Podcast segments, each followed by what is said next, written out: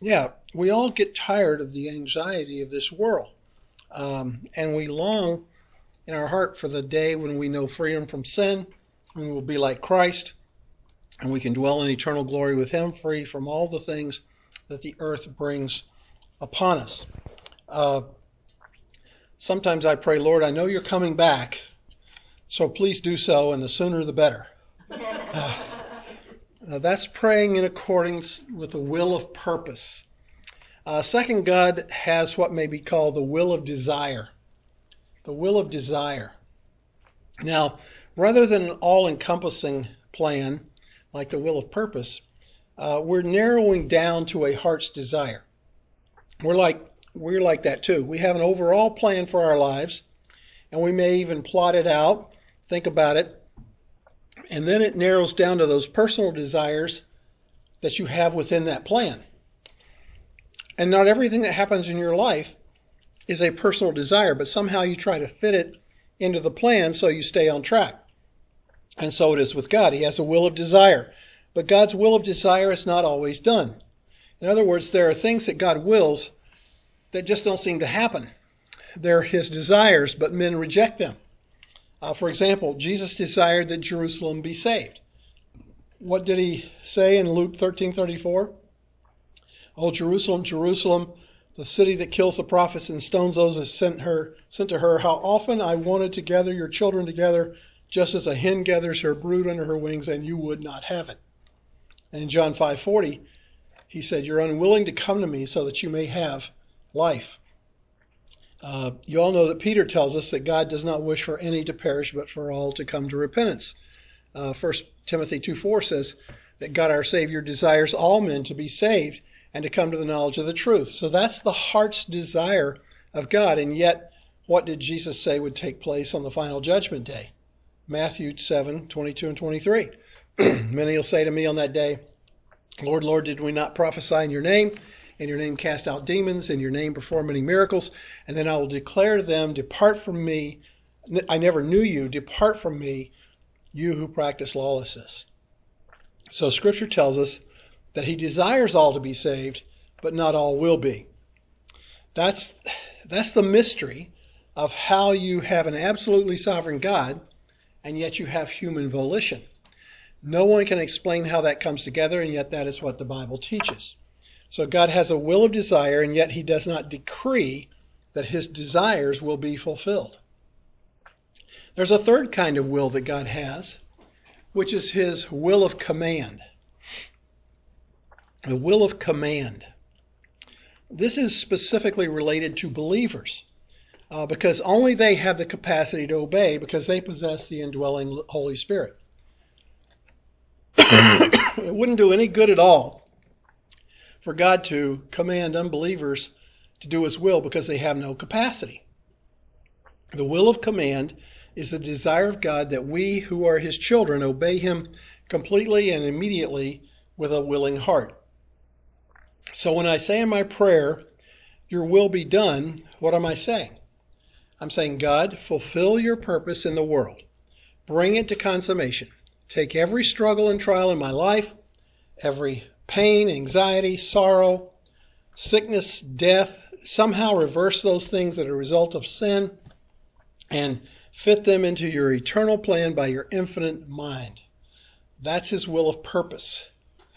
When I say your will be done, I'm also saying, God, there are people in my life and around this globe who don't know you. I pray that somehow the gospel will penetrate their hearts. That's his will of desire.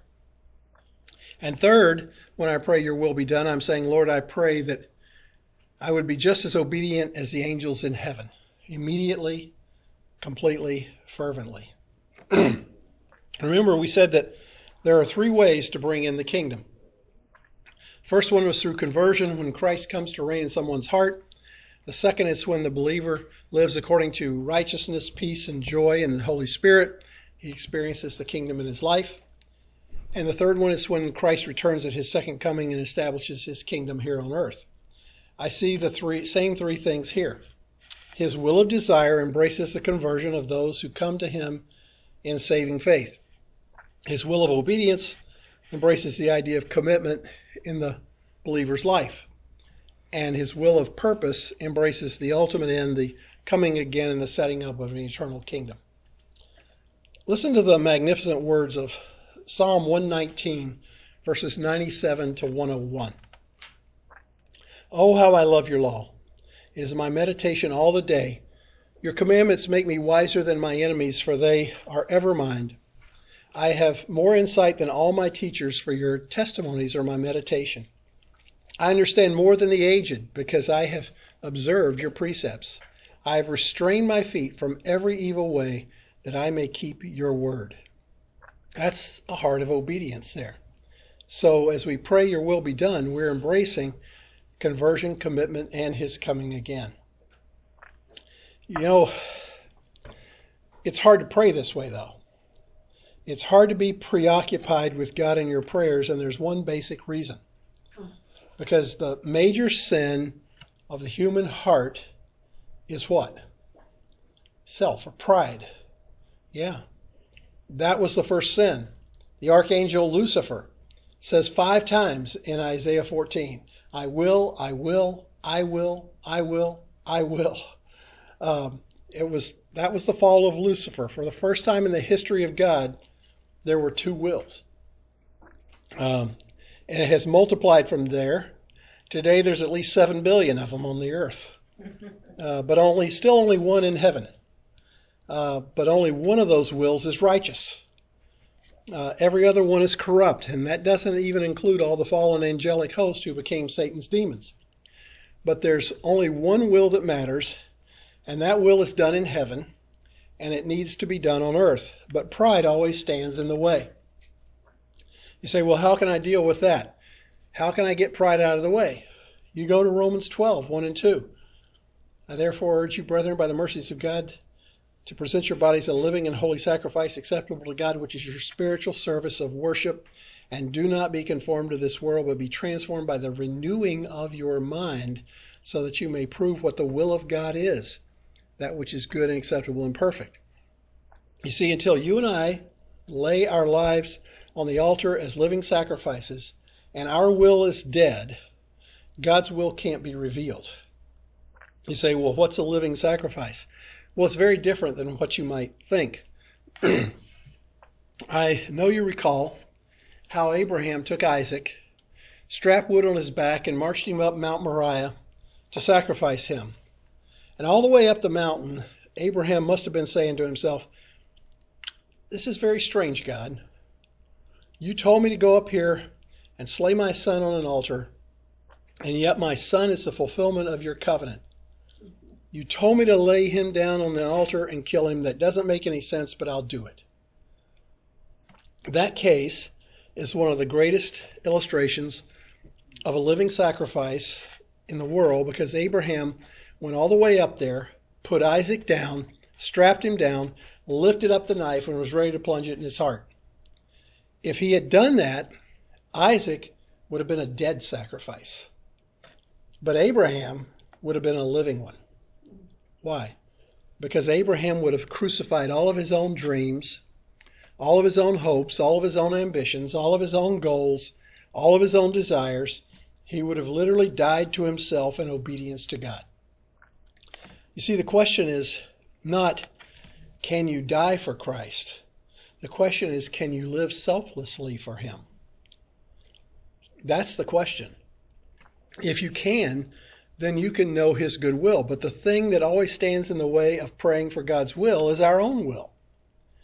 Uh, when we learn to pray like we should pray, in conformity with His will, we will find that we will change dramatically.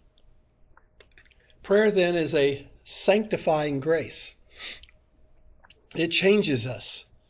We don't pray to manipulate God.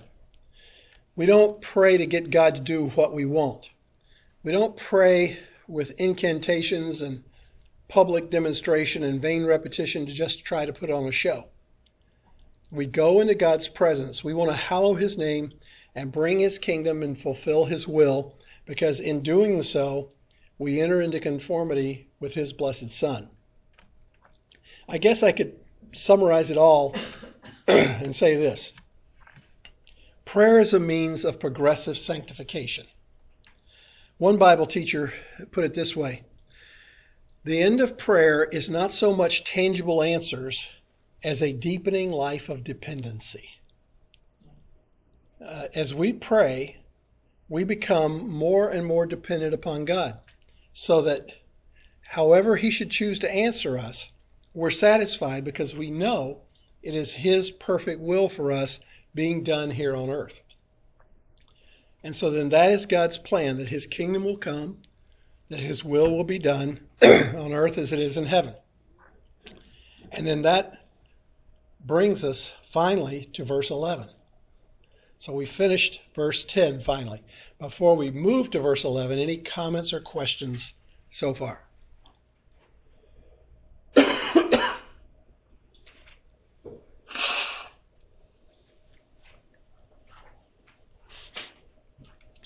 More I talk, the more drainage I get because of the vibration of your sinuses. Okay. It ends after morning's over. Right. Okay. Let's look at verse 11. Give us this day our daily bread. We come here to what perhaps seems like the simplest of all the entreaties in this prayer, and we might wonder whether we need to give much thought to it at all. Uh, I mean, it would seem rather irrelevant to us. Uh, after all, when was the last time we, any of us, actually prayed, Lord, I plead with you to provide a meal for me? Um, that seems like a valid prayer request for a believer in Ethiopia or Sudan, but I dare say that we Americans are more likely to pray, Lord, please prevent me from eating another meal.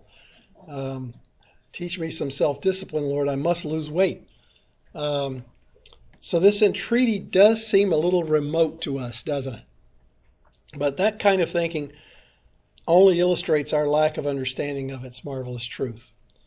Do you realize how much food we have in America? At the present time, it is estimated that the United States will produce over 425 million tons of grain this year. That's 850 billion pounds. That's 2,575 pounds per person, uh, or more than one and a quarter tons of grain for every single American. In addition, we will produce over 27 billion pounds of beef, that's 82 pounds per person, and over 44 billion pounds of chicken, 133 pounds per person. Now, you might think, well, we export so much that we really don't have that much left. Yes, this year we will export 85 million tons of grain to the rest of the world, which still leaves us with one ton of grain for every single American alive today. Um, so we have food beyond our ability to even conceive. So to say, give us this day our daily bread, is a little remote. Uh, I'm the one who does most of the grocery shopping in our family. I took over the responsibility a few years ago when Marcia's arthritis in her knees was so bad she couldn't walk long enough to do it. So I took over the job. The only thing is, she had her knees replaced, and they're in better shape now than mine are. But somehow I'm still doing somehow I'm still doing the grocery shopping. So I know ex- I know exactly how much we have in a typical grocery store. And there are 42,500 grocery stores in the United States. and that's so that is replicated every time you're in a grocery store and you look around, just remember that's replicated 42,500 times in our country. So I must admit that until I studied this, this request didn't seem all that important to me as a major prayer request. So that what does it mean to us? Or should I just teach this lesson and say, well, you're going to have to use your imagination a bit and pretend you don't have any food and that you're desperate and starving and and then this will have some degree of meaning. No, that's not a valid approach because this pattern of prayer extends beyond the first century and beyond those who are impoverished, to speak to all believers in every age and in every situation. So let's look at this and see what God has to say to us in this model of prayer. Now, back when we started this study, we said that there are two parts to this prayer. The first part deals with God's glory, the second part deals with man's need. The, in the first part, there are three requests Hallowed be your name, your kingdom come, your will be done. And all three of those focus on God and his glory. In the second part, there are three requests focusing on man and his needs. Give us this day our daily bread, forgive us our debts, and do not lead us into temptation, into temptation, but deliver us from evil. God is the supreme priority here, and until we put God in the proper perspective, we cannot properly pray about our own needs. And let me add that even when we get to the second part of the prayer, it doesn't set God aside. Even though God is primarily exalted in the first half, the second half exalts him also and does not set him aside. After all, he is the one who gives us our daily bread, who forgives our debts, and doesn't lead us into temptation. In other words, it's as if the second half brings God into the realm of human life and existence. It is not that we butter up God with the first three points about hallowing his name and praying for his kingdom to come and his will to be done here on earth, and then we jump in with all the things that we want in the second half. No, we're saying, God, glorify yourself in our daily provision. Glorify yourself in our constant forgiveness. Glorify yourself in the leading and directing of your Spirit in our lives. So it's not a setting aside of God in any sense. Prayer is not buttering up God and then demanding certain things from Him. I get really aggravated with those false teachers who are telling people that they have a right to demand God give them whatever they desire. And it's always the health and wealth. Just, just demand it. Uh, after all, they say if you're one of His children, if you have enough faith, your Heavenly Father is required to give it to you. That's hogwash. God isn't obligated to give you anything, but He provides for His children in accordance with His sovereign purposes and will for each of them. Listen, if God only gave me what I had enough faith to believe that He would give me, I would be destitute, both financially and spiritually. But spiritually, He's given me exceedingly abundantly, far beyond all that I can ever ask or think in Jesus Christ. And financially, he's provided far more than I ever expected or deserved to receive. Demanding stuff from God isn't the point of prayer at all. We are to give God the privilege and opportunity of revealing his glory through the meeting of the deepest of human needs. And it's because we want God to be put on display that not because we make demands of him for our benefit. If our prayer becomes self centered, and selfish in any way, it ceases to be the kind of prayer our Lord said should be characteristic of his kingdom. When we approach God in prayer to get something for us, for us rather than to allow him to glorify his name, then if we don't get what we want, we begin to question God. Whereas if we simply allow God the right to make the choice that he wills to reveal his glory, then no matter what he does, we will then say, So be it for your glory. That's if that's what you choose as the avenue for your majesty, so be it. But when we become self centered in our prayers, when we question God's wisdom, that's a serious sin. We're pragmatists in our society. We're vending machine operators. We stick a certain amount of money in and we want a product to pop out for us. And consequently, we often treat prayer in the same way. Uh, one Bible teacher of years gone by once said, In some congregations, the gospel has been diminished to the mere art of self fulfillment. Egocentricity is all that's left. Uh, what he's saying is that prayers become nothing more than an ego centered, self fulfilling, self indulging exercise to try to elicit from God what we demand. That's not right. These petitions here, though directed at our essential needs, are ways in which God's glory comes to earth and makes itself manifest. And so J.I. Packer says the prayer of a Christian is not an attempt to force God's hand, but it is a humble acknowledgement of helplessness and dependence. So, with that perspective, then, let's look at this petition Give us this day our daily bread. This is a basic need of man, it's a broad term. It's a prayer for our physical needs to be supplied. And as we look at this entreaty, we'll see five areas that are included the provision, the provider, the petition, the people, and the period of time. Now, let's begin with the provision. What is the provision that is needed? Bread, right? But it isn't talking about bread in terms of a loaf of bread, or it's not just talking about that. Uh, Give us this day our daily bread is talking about the provision of our physical needs. God has to begin with providing our physical needs because without doing that, we will die.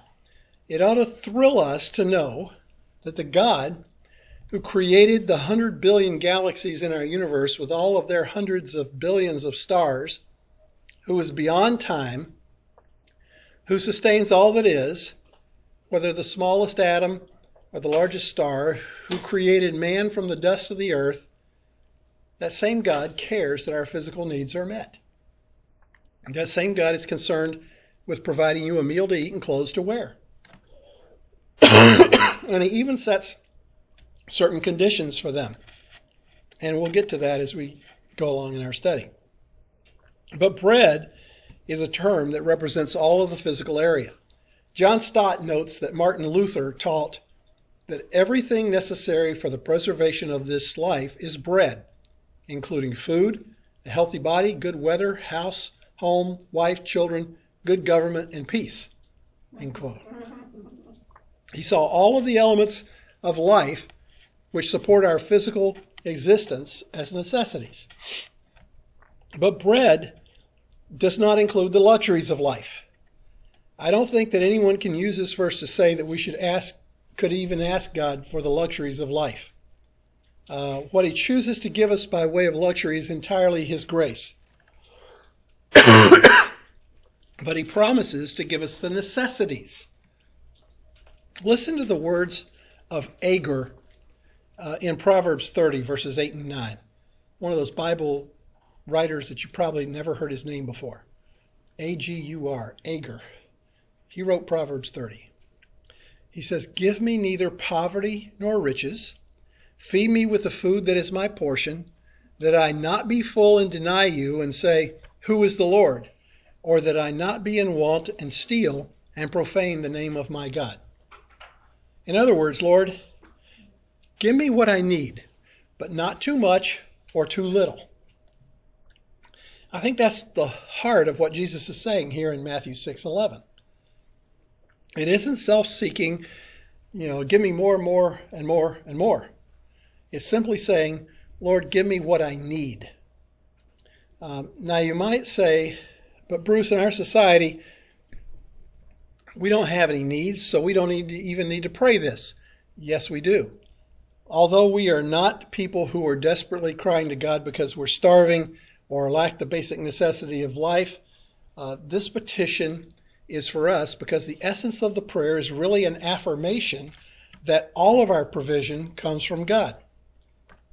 It's saying, Lord, I want to, to let you know that I realize that you are the source of my life, my food, my shelter, my clothing. It's that constant affirmation.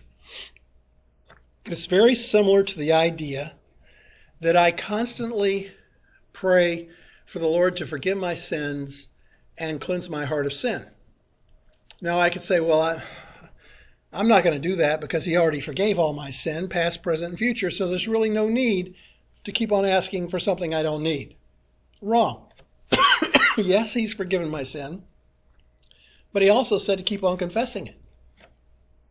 If I say to the Lord, Lord, I need your guidance and directions so about what to do in this certain matter. I mean, doesn't the Bible already say that he will lead me and guide me and direct my path? So why bother to pray that way? Because he wants me to affirm that I recognize his leadership and direction in my life. And if I pray, Lord, please hear my prayer and answer, He's already said in His Word that He's promised to hear and answer the prayers of His children. And, and so I know that He will and always has. And yes, that's true, but He wants me to affirm that confidence because that exalts Him. So then, I may not have to pray, Lord, I don't have any food for my family and I don't know where it's going to come from, so please give me something to eat.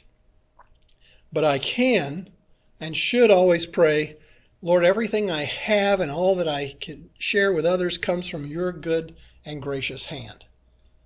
And so for us, in our incredibly abundant American culture, it is an affirmation that God is the source of everything. Uh, yes, there are some Americans who live in such poverty that they have very little to eat and don't have adequate clothing and shelter to protect their physical lives, but they are a small minority in our culture. We are to do all we can to meet their needs. And we can pray these words in this sense Give us this day our daily bread that we need to be able to help those who don't have enough. You see, we can be the resource that God uses to meet the needs of the truly needy. So the majority of us don't pray these words from the viewpoint of someone who is starving, but rather from the viewpoint of gratitude and thankfulness for all He has provided, even to the point of exceeding our needs. It's a precious thing to know that our God cares about our physical needs. And although we may not be on the edge of hunger, we are always to be thankful because of all of it comes from Him. So that is the provision that we need bread. Second, we come to the provider, who is God. Now, I would just want to talk about that for a minute because I think it's important. We tend to fall into the trap of thinking that we provide everything for ourselves. We say, you know, I worked hard to make a living, I earn my wages, I provide for my family. And while there is a sense in which that is true, we often fail to recognize that everything we have, including the ability to work hard and even the desire and drive to provide for our family, comes from God. So we need to pray that way. We need to thank Him that He's given us food to eat, clothes to wear, shelter over our head, a bed to rest in, and the physical strength to honor the Lord with our work. God cares about the little things, the things that we never think about. He's involved in every detail. He knows when a sparrow falls. He knows the number of hairs on your head. For for us men, he he knows how many less you have today than you did when you were younger. And for you ladies, he knows the real color of your hair. He he he knows and determines every detail of every insect alive on this earth, all 10 quintillion of them. He, he knows and controls and orders every detail of everything in this world for us. Our life, breath, health, possessions, talents, opportunities all originate from resources that God has created and made available to us. and so, my daily bread, the necessities of physical life are all from God. And so part of my prayer should ever and always be give us this day our daily bread. Father, we recognize you as the giver of all physical necessity. Now, if we just think about this from just the food standpoint, we need only go back to Genesis 1 and see how God has given us food in Genesis 1, verses 29 and 30, we're told, Then God said, Behold, I've given you every plant yielding seed that is on the surface of all the earth, and every tree which has fruit yielding seed, it shall be food for you. And to every beast of the field, and every bird of the sky, to everything that moves on the earth which has life, I have given every green plant for food, and it was so. You know, if God had wanted to, He could have made us be satisfied to eat like a dog. I mean, a dog is perfectly happy eating the same food every single day. You just fill up the bowl with some kind of dog food that your dog likes, and it, it will eat that food every single day and be happy about it. And cats are the same way.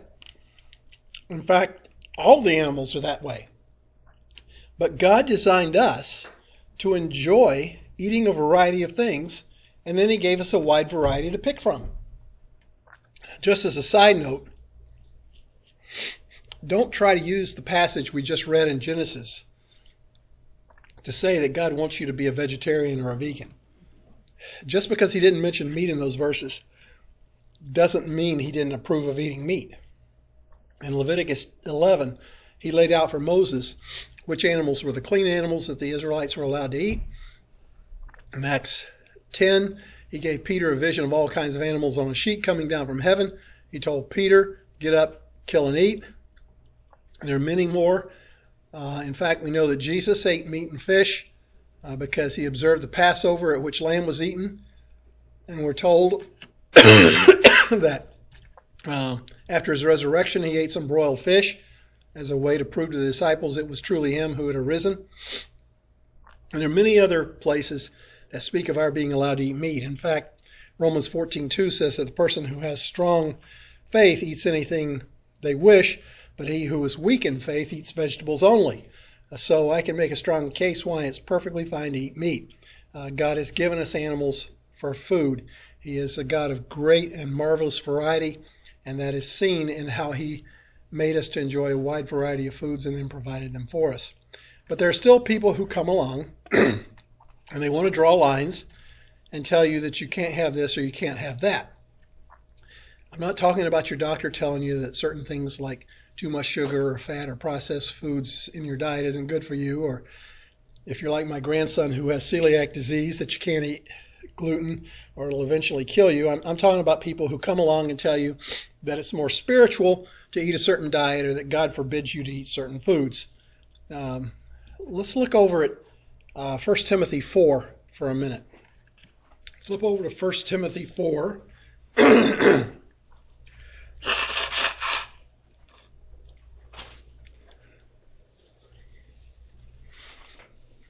let's see what Paul, how Paul specifically warned Timothy about those kinds of people. Here he says that guys who were led by deceitful spirits and doctrines of demons and have a seared conscience will come along and tell you that marriage is forbidden and that you must abstain from certain foods, which Paul says in verse 3 God is created to be gratefully shared in by those who believe and know the truth. And he goes on to say in verse 4 that everything created by God is good Nothing's to be rejected if it's received with gratitude. So, all of God's marvelous created food of every type is fine to eat. There are certain things I choose not to eat because I personally don't care for them, but it would be fine for me to do so if I chose to eat them. now, listen to verse 5. For it is sanctified by means of the Word of God and prayer.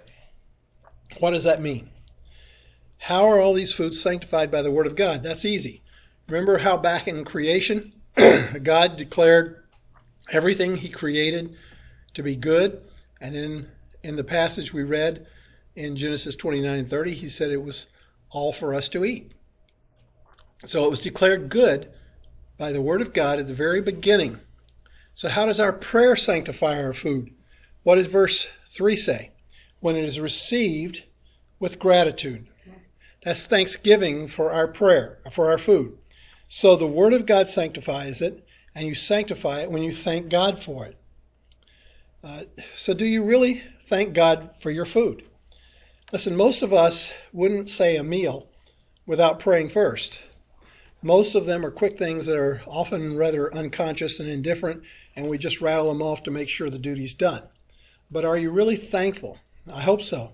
I know I've learned to consciously think about my prayer of thanks before a meal. Even if my words aren't that much different from the previous meal or from 10 or 20 meals before that, I truly focus on the meaning of what I say because the Lord convicted me that I was just droning through my prayer at mealtime without really meaning it.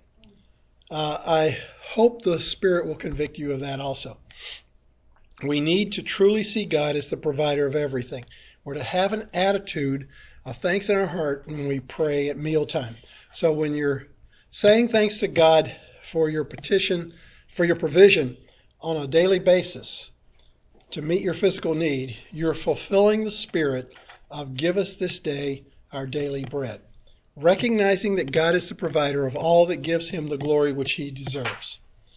So that's the provision and the provider. Next, we'll come to the petition,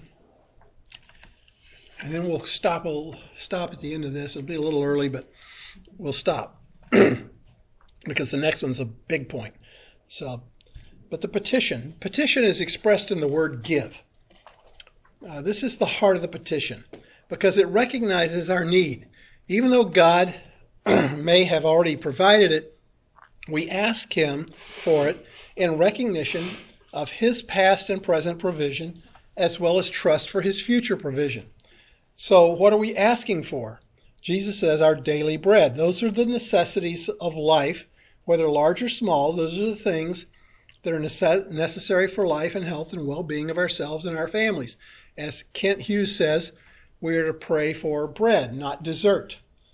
so, uh, this, this is also an invitation to come to God with requests that others may consider to be small. One of the precious realities of our Christian life is that God cares for the simple, ordinary, day to day things of life. Uh, Jesus taught us that even the supposedly trivial matters are important to God. He blessed children who the disciples considered to be an annoyance. He showed care and concern for lepers, for the lame, the mentally ill. Uh, God cares whether his people are warm, well fed, and well housed.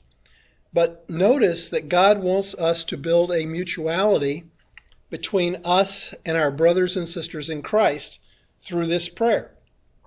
He commands us to pray, Give us, not give me. Uh, every time we pray this prayer from our heart, we are affirming our solidarity with our fellow believers. We're also making an implicit commitment to help provide bread for needy friends.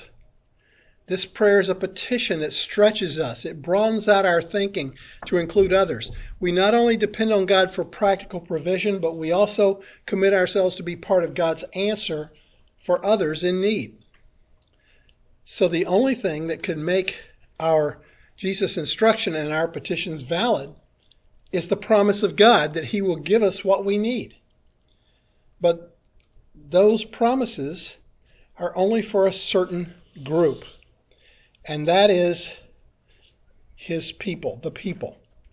And that's where, even though we're early, I want to stop because the next point is rather lengthy and I don't want to break it up. So let me put a marker here.